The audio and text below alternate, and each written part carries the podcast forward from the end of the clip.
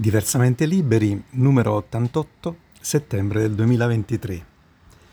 Io sono Fulvio Mesolella, questa è la rubrica Diversamente Simili, storie di persone, una minestra di sogni e di realtà dolci e ossessive, di operatori culturali e sociali, di utenti di servizi, di ragazzi di avventure varie, di missionari e di dimissionari, impegnati o disimpegnati nel cercare di fare di questo un mondo migliore o almeno di trovare un modo migliore. L'articolo di questo mese si chiama 2009 Ciruzzo, Zanotelli e le strane colazioni nel campanile. Ciruzzo lavora al bar della Piazza della Sanità. Ha 15 anni e attende il lunedì mattina per avere un'avventura che lo entusiasma. Alle 8 precise deve portare cappuccini e paste nel campanile della chiesa di fronte, dove ci sono dei personaggi strani che si riuniscono per fare cose che non comprende molto. Ma quelle loro discussioni lo divertono, al punto che perde sempre un po' di tempo prima di rientrare al bar a fare altre consegne e puntualmente gli tocca la lavata di testa del principale, ma ne vale la pena. Innanzitutto il campanile è così grande da dare ospitalità a un simpatico signore anziano che veste di mille colori, come quelli della pace. Non sembra un prete, ma lo è. Si tratta di Alex Zanotelli, un missionario comboniano che alla fine degli anni Ottanta si trasferì in Kenya nella discarica di Korogoccio, dove all'arrivo dei camion dell'immondizia decine di persone si avventano per prendere qualcosa che li aiuti a vivere. Migliaia di esseri umani vivono nei pressi del luogo maleodorante e malsano.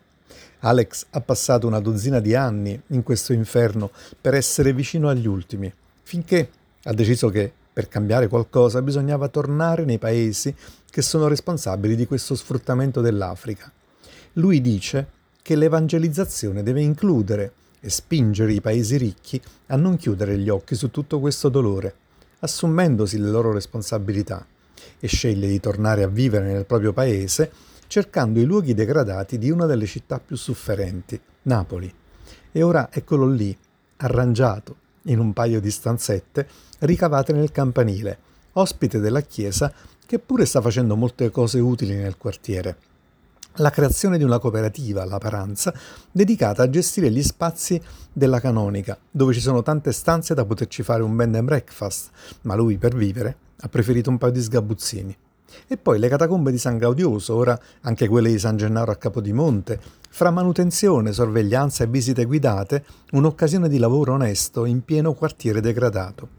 Ciruzzo, con qualche scusa, nasconde la sua curiosità, ma cerca di trattenersi di più, di capire le cose che succedono nel suo quartiere. Le cose di Camorra sono ovvie e le riconosce ormai senza fare domande. La prima cosa da imparare a Napoli è che non si fanno domande, già quando si è piccoli. Le cose di questi signori invece gli risultano strane, quasi incomprensibili, ma lo incuriosiscono. La mattina presto arrivano due o tre tipi, lui così li chiamerebbe. Parlano animatamente di fatti molto seri, ma divertendosi e scherzando anche con lui.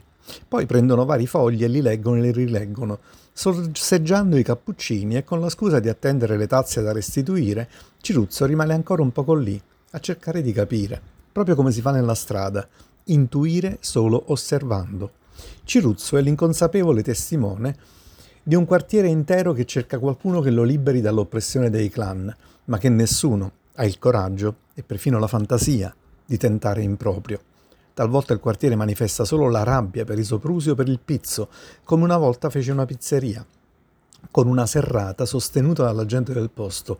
Per una volta questo fu un segnale serio contro la sopraffazione delle bande per un po' si ottenne la presenza dei carabinieri davanti al ristorante, poi niente più. E una buona occasione potrebbero essere questi preti alternativi a cui la gente comincia a rispondere nelle chiamate domenicali, presentandosi sempre più numerosa in momenti di preghiera e di riflessione, cercando di collaborare alla creazione della comunità che Alex vuole accogliente e critica, anche se stranamente partecipata da molte persone che vengono anche dai quartieri migliori della città, quelli bene, quelli che alla sanità vengono guardati con sospetto. Alla fine Ciruzzo comprende che il gruppetto che frequenta ogni lunedì mattina il campanile misterioso sta scrivendo un libro, ma un libro strano che parla dell'acqua. Che c'è da dire sull'acqua? Zanotelli da molti anni è impegnato a denunciare la strisciante privatizzazione in Italia di questo bene primario nella stessa regione Campania i diritti sulle sorgenti che forniscono Napoli e dintorno, dintorni sono stati silenziosamente ceduti a banche americane. Il libro, parlando inquietantemente di questo, non troverà mai un editore disposto a pubblicarlo perché denuncia che nel tentativo di risanare le casse indebitate dei comuni e delle regioni va sempre più avanti la cessione a società straniere di concessioni d'uso delle principali fonti e giacimenti sotterranei. E questo vuol dire che gli italiani pian piano perderanno il controllo sul proprio sottosuolo e soprattutto su questo elemento indispensabile per la nostra salute e igiene, un elemento che corrisponde a oltre il 60% del nostro peso corporeo. E Zanotelli ha raccolto finalmente un movimento di intellettuali intorno a sé che lo sostengono e che qualche anno dopo porterà al famoso referendum in cui nel 2011 la volontà popolare impose la ripubblicizzazione di tutti i servizi idrici nazionali. Ma i sotterfugi dei politici, pagati alle potenti lobby, poi in buona parte riuscirono a mantenere attive molte società private di gestione del nostro bene comune, l'acqua, tradendo anche questo referendum. Ciruzzo, di settimana in settimana comincia a capirne qualcosa di tutta questa storia. Sebbene gli sembri complicata, lui ha avuto la fortuna di incontrare professori coraggiosi, professori di frontiera nella scuola media della sanità, professori con una sensibilità ecologica, che di cose simili avevano parlato in classe Ciruzzo, ora che inizia a capire, si sente importante. Qualche volta prova a parlare con quei personaggi strani ma simpatici e vuole mostrare a tutti i costi di aver compreso l'importanza di quello che stanno facendo. Vorrebbe perfino farglielo capire, in fondo gli piacerebbe davvero essere inserito in questo strano conciliabolo e fare anche lui cose così importanti per il quartiere e per la città. E infatti ora cambia spesso battute, Alex è molto dolce con lui e tutti lo trattano come un piccolo eroe, perciò quando entra non se ne vuole più andare. Ma si è fatto tardi ancora una volta.